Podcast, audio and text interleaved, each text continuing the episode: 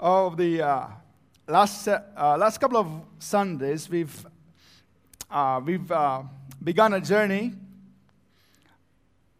to move into a new realm, the realm of the supernatural. Amen?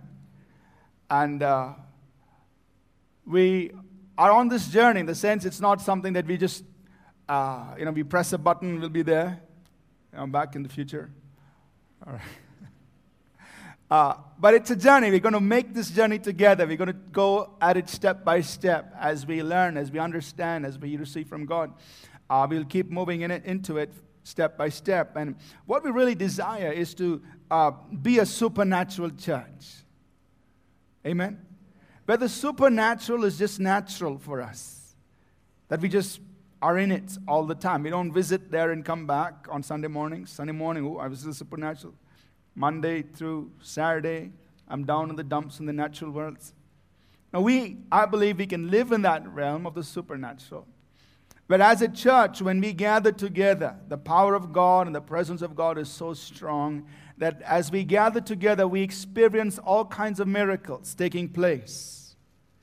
And out there in the world, when you and I go out into the world, whether it's in our schools or colleges, our places of work, our homes, our businesses, wherever we go out in the world, that each one of us will experience God working through us in supernatural ways.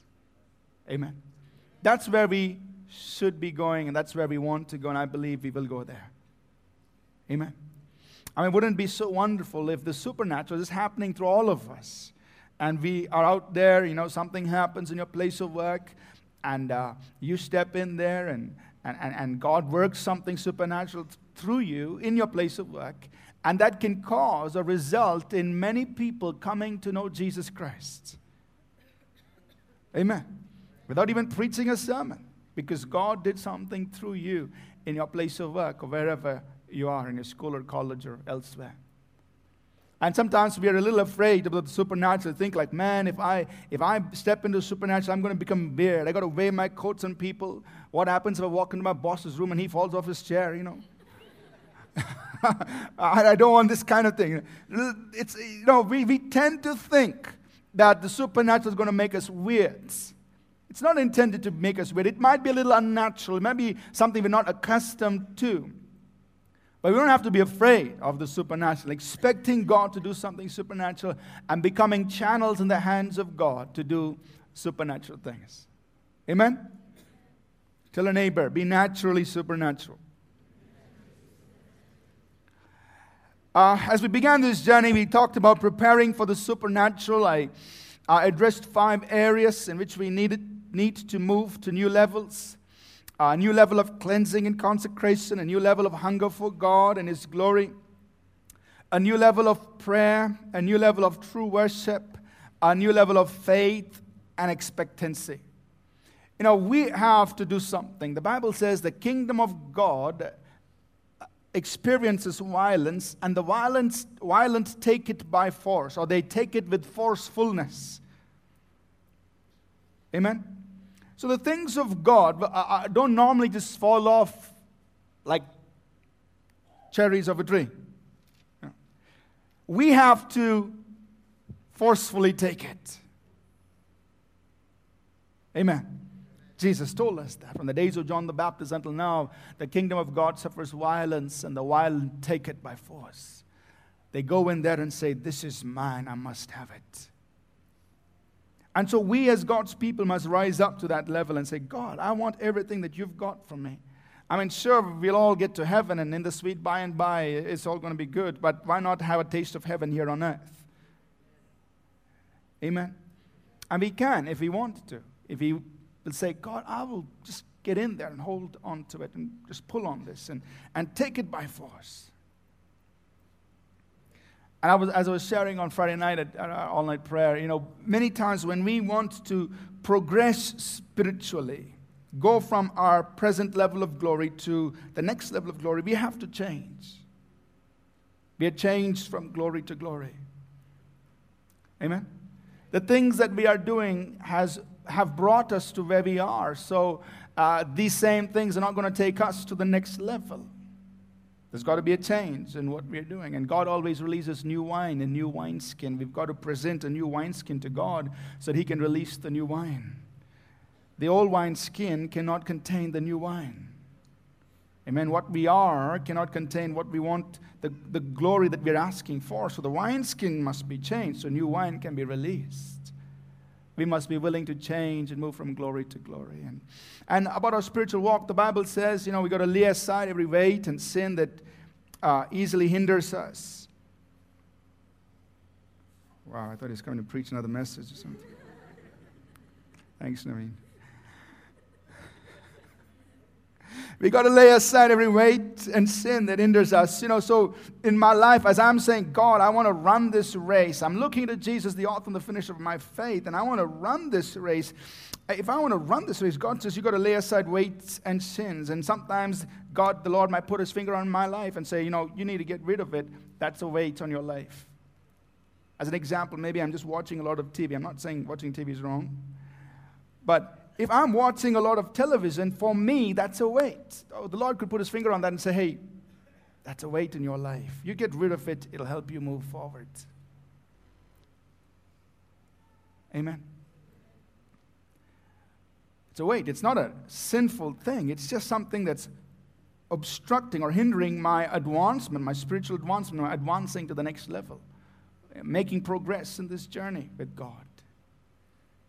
And I believe God can do that for us corporately as well, that there might be weights on us corporately. If we as a church want to rise up to a new level, the Lord can put his finger by his spirit and say, you know, as a church, you need to adjust this thing here. And, uh, and he says, you deal with that weight and you can move on to the next level. So let's not fight to keep our weights back. Let's unload them so that we can move on.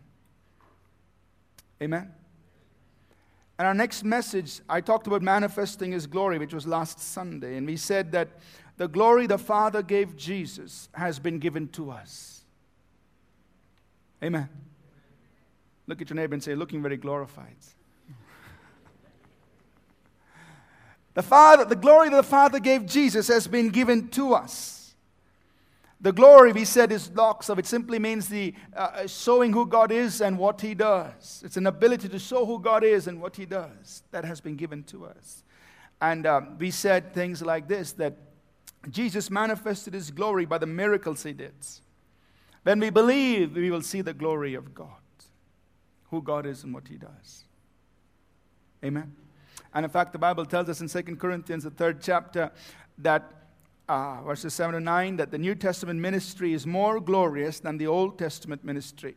You know, when you think of the Old Testament, look at all the miracles that God did. I mean, some of them is really amazing, or all of them are really amazing. You know, an axe head floating. You know, the sun stopping in its tracks. Whatever, all kinds of miracles in the Old Testament that reveal the glory of God. And yet the Bible says that the ministry of the New Testament is more glorious, more doxa, more manifestation of who God is and what He does. Second Corinthians, the third chapter. Which means that you and I must really be walking in, in a greater dimension of glory than what we see in the Old Testament. Amen? We need to really push into that. That's what God has for us. Greater glory in this latter house is where God wants us to be. Continuing along this theme this morning, I want to talk about our mandate for miracles. So, this morning, we're going to talk about our mandate for miracles. Mandate simply means a command or an authorization. God has given us a command, God has authorized us for miracles. We have a mandate from heaven to live this kind of a life. We have a mandate from God to walk in miracles. And I want to approach this by talking, first of all, about the ministry of Jesus, and then moving into the ministry that he gave to the 12 and the 70, and then coming into the Great Commission, and then looking at the early church. And you find that this mandate continues. Let's go in our Bibles to John chapter 20. John chapter 20. And uh, verse 21. John 20, 21. Jesus, giving his final instructions to his disciples after his resurrection, said this He said, As the Father has sent me, I also send you. As the Father sent me, I am sending you. I'm sending you with the same mandate that the Father gave me, is what Jesus is communicating. Now, in the ministry of Jesus, when Jesus came to the earth and executed his ministry, in Hebrews chapter 10, verses 7 and verse 9, we see this that the Bible says that he came to do the will of God. He said, Lo, I come to do thy will, O God. So, really, everything that Jesus did on the earth, he did, he, ex- he expressed the will of God. Jesus is our best theology. Amen? Because he was God in flesh. He did the will of the Father. Whatever Jesus did is approved by God. Whatever he didn't do was, you know, leave it up. Jesus did the will of the Father. A very important part of what he did in Matthew chapter 4, verses 23 and 24. Matthew 4, 23, 24. We find that Jesus went about, Matthew 4, 23, 24. Jesus went about all Galilee, teaching in their synagogues, preaching the gospel of the kingdom, and healing all kinds of sicknesses and all kinds of disease among the people. So, is that the will of the Father? Come on, church, it's okay to talk back. is that the will of the Father? So he went about all Galilee, teaching in the synagogues, preaching the gospel of the kingdom, and healing all kinds of sicknesses and all kinds of disease among the people. His fame went through all Syria, and they brought to him all sick people who were afflicted with various diseases and torments, and those who were demon possessed, epileptics and paralytics, and he healed them.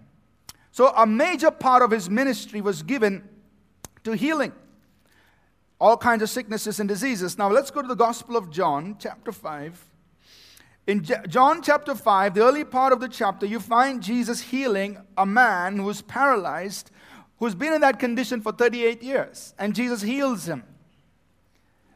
And this is his, his continuation, his explanation of what he's doing. In John 5, verse 17, Jesus answered them, My Father has been working until now, and I have been working.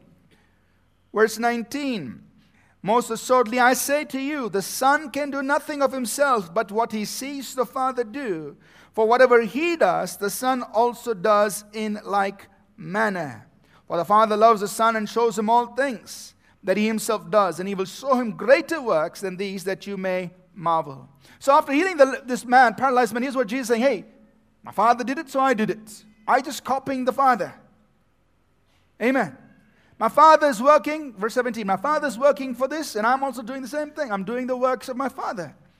And then he says in verse 19, he says, The son does nothing of himself. You know, I'm not just making this up. The son does nothing of himself except what he's seeing the father do. Man, he's saying, I am God, the father is working towards this, and I'm doing the same thing here on earth. Amen. You can't give what you do not have. God doesn't have sickness, so He doesn't give any.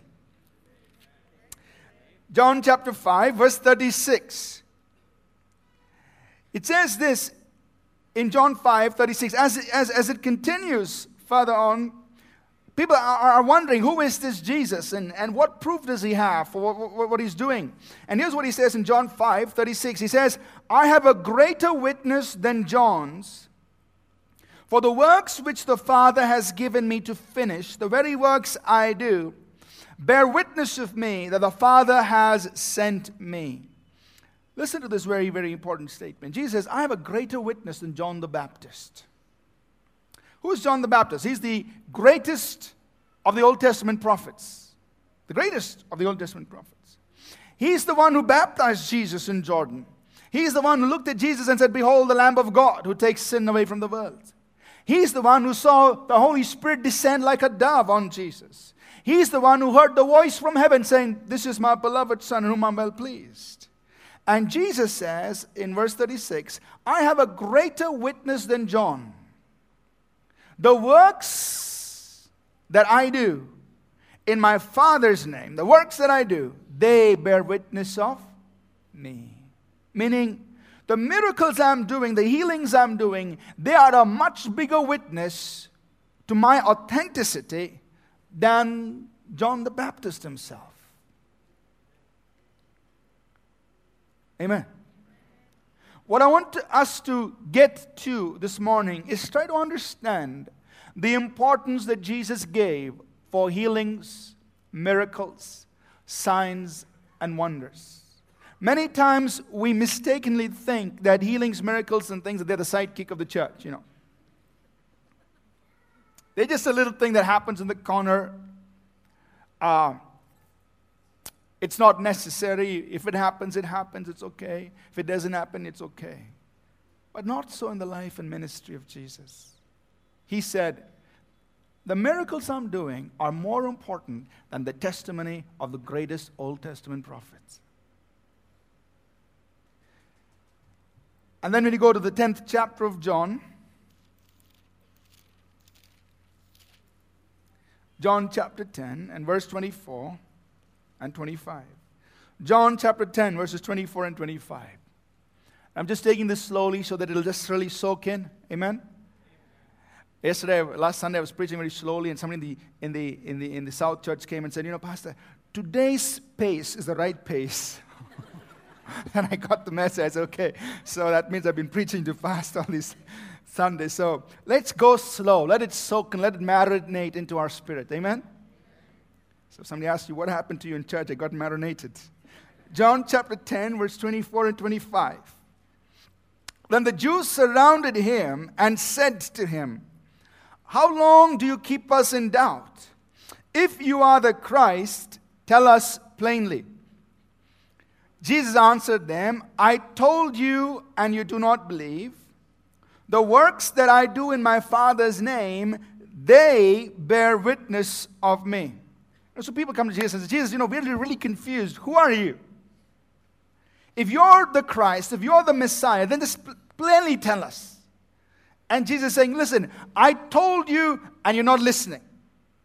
And not only that, the works that I am doing, the miracles that I'm doing, the healings, the signs, the wonders, the supernatural things I'm doing, they are also telling you that I am the Messiah. Amen. So once again, he's pointing to these miracles as a testimony to who he is. And listen to these amazing statements over in verse 37 and 38 of John 10. Jesus continues in that same way, and as he's trying to uh, authenticate himself, and then verse 37 he says, If I do not do the works of my Father, let's read the rest of, verse, of the verse together. Do not believe me. If I do not do the works of my Father, do not believe me. And verse 38 But if I do, though you do not believe me, believe the works, that you may know and believe that the Father is in me and I in him. I was like, man, this is strong. He's saying, if I am just a no miracle preacher, no miracle, just a preacher, don't believe me. If I do not do the works of my Father, don't believe me. So tell me, how important is this whole realm of the supernatural, of miracles, healing, signs, and wonders to Jesus Christ. I think it's absolutely important. Because he said, if I don't do the works, don't believe me.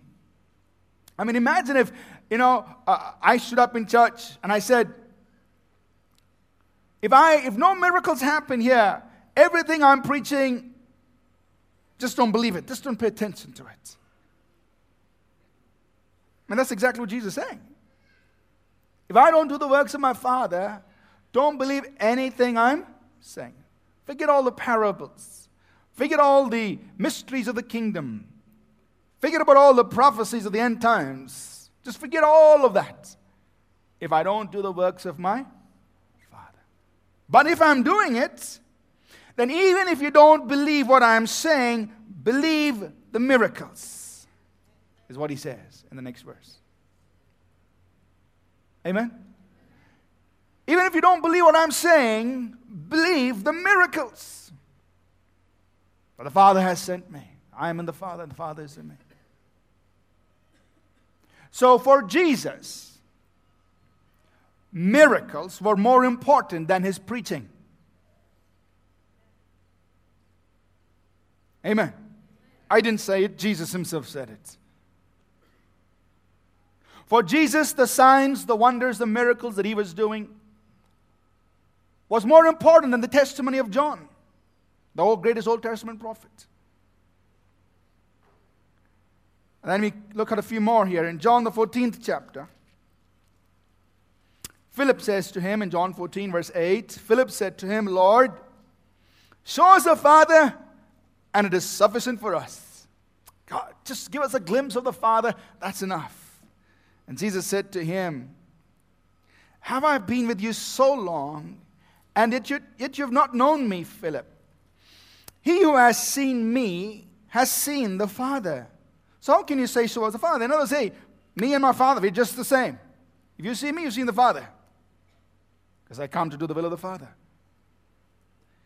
Verse 10 Do you not believe that I am in the Father and the Father in me? The words I speak to you, I do not speak on my own authority. But the Father who dwells in me does the works. Look at verse 11. Believe me that I am in the Father and the Father in me, or else believe me for the sake of the works themselves. Philip, take my word for it. And if you don't want to take my word for it, hey, look at the works. Believe me that I'm in the Father, or the Father is in, and the Father is in me, or else, if you can't take my word for it, believe the works. Once again, to his own disciples, Proof of, of authenticity, proof that he is the Messiah. He's pointing to his works, the miracles, the signs, the wonders, the supernatural things that he's doing. Amen? You go to Matthew chapter 11, you find a very interesting uh, situation in Matthew 11. You know, sometimes you and I might be in a place like this. Here was John the Baptist, who he was the one who introduced Jesus to the world. He's the one who said, Behold the Lamb of God. He's the one who saw the Holy Spirit descend like a dove. He's the one who baptized Jesus in Jordan. He's the one who heard the voice saying, This is my beloved Son, whom I'm well pleased. A couple of years later, John is having a few doubts. Did I make a mistake?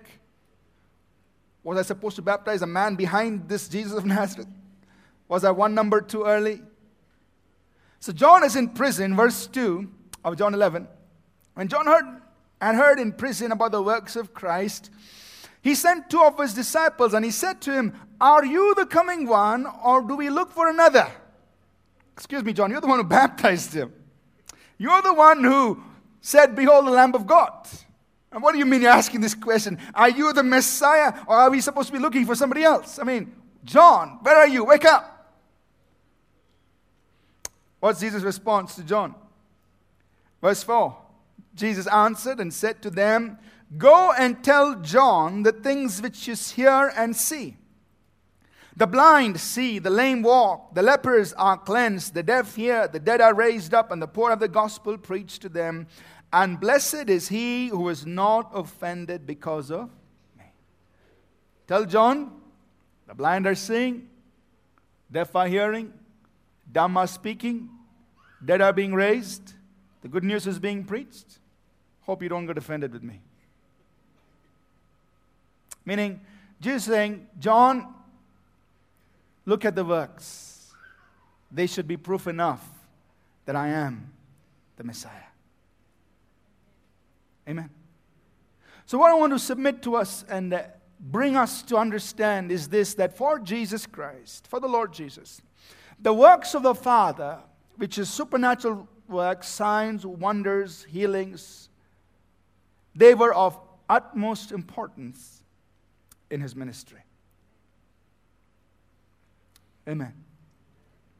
They were the proof of who he was or is. They validated the message that he preached. Amen. And then when Jesus got his 12 disciples, what did he do to them? If you go with me to Matthew 10, just flip back a bit. Matthew chapter 10, look at verse 1, 7 and 8. Matthew 10, verse 1. And when he had called his twelve disciples to them, he gave them power over unclean spirits to cast them out and to heal all kinds of sickness and all kinds of disease. Verses 7 and 8 And as you go, preach, saying, The kingdom of heaven is at hand. Heal the sick, cleanse the lepers, raise the dead, cast out demons. Freely you have received, freely give. So to his 12 disciples, he said, I'm passing on this mandate to you. When you go, heal the sick, cleanse the lepers, raise the dead, cast out devils. Do the same thing that I did, manifest the works of the Father. Amen. Don't just go and preach, but do these things. He passed that mandate on to his 12 disciples. And then in Luke, the 10th chapter, he got another 70. Luke chapter 10, verse 1. After these things, the Lord appointed 70 others also and sent them two by two before his face into every city and every and the place where he himself was about to go. And verse 8 and 9 of Luke 10. Whatever city you enter, there receive and they receive you. Eat such things as are set before you, and heal the sick there, and say to them, The kingdom of God has come near to you. So even to another 70, he got another 70 apart from these 12. And he sent them out, he commissioned them. And even to them, he said, Do the same thing. Tell them the kingdom of God is here, heal the sick, cleanse the lepers, raise the dead, cast the devils. I mean, just do the same thing. Do the works of the Father. Amen? So the mandate was passed on from Jesus on to the 12, on to the 70. And then you go to Matthew 28. Skipping some verses here. Matthew 28, verses 18 through 20. And Jesus came and spoke to them, saying, All authority has been given to me in heaven and on earth. Go therefore and make disciples of all the nations, baptizing them in the name of the Father and of the Son and of the Holy Spirit, teaching them to observe all things that I have commanded you. Matthew 28, 18, 19, 20. So he tells his disciples, there probably about 500 people listening to him at that time, and he says, You know, I'm going up to heaven. You go and make disciples of all nations. And what do you do with them? You baptize them in the name of the Father, Son, and the Holy Spirit, and teach them to do everything I have commanded you, which includes heal the sick, cleanse the lepers, raise the dead, cast out devils. Amen. In other words, what I want us to understand is that the mandate that Jesus carried from the Father to do the works of the Father, which he passed on to the 12, passed on to the 70, has eventually been passed on to you and me, disciples from the nations. Amen. Meaning, you and I must operate in that same realm. You and I must have that same persuasion that, hey, if we do not do the works of the Father, don't believe us. That we must do what we are seeing the Father do. If the Father is still working, then we must keep working along with Him, doing the same things that He has been doing. Amen? And I find that the early church continued this in several places in Acts 2:43 and Acts 4:33 the Bible says with great power the apostles gave witness to the resurrection of Jesus. With mighty signs and wonders they gave testimony to the risen Lord.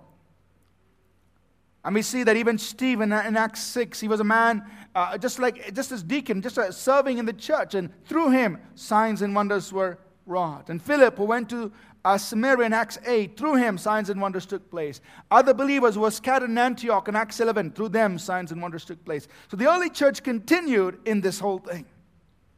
that they continued manifesting the power of God. They continued doing supernatural things to validate what they were saying, that to give authenticity to who Jesus Christ is and the message they are preaching about Him.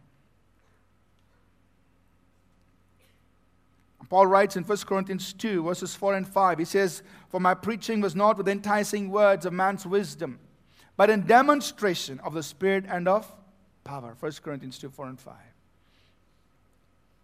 Even Paul, when he continued the ministry, he said, I'm doing it with signs and wonders.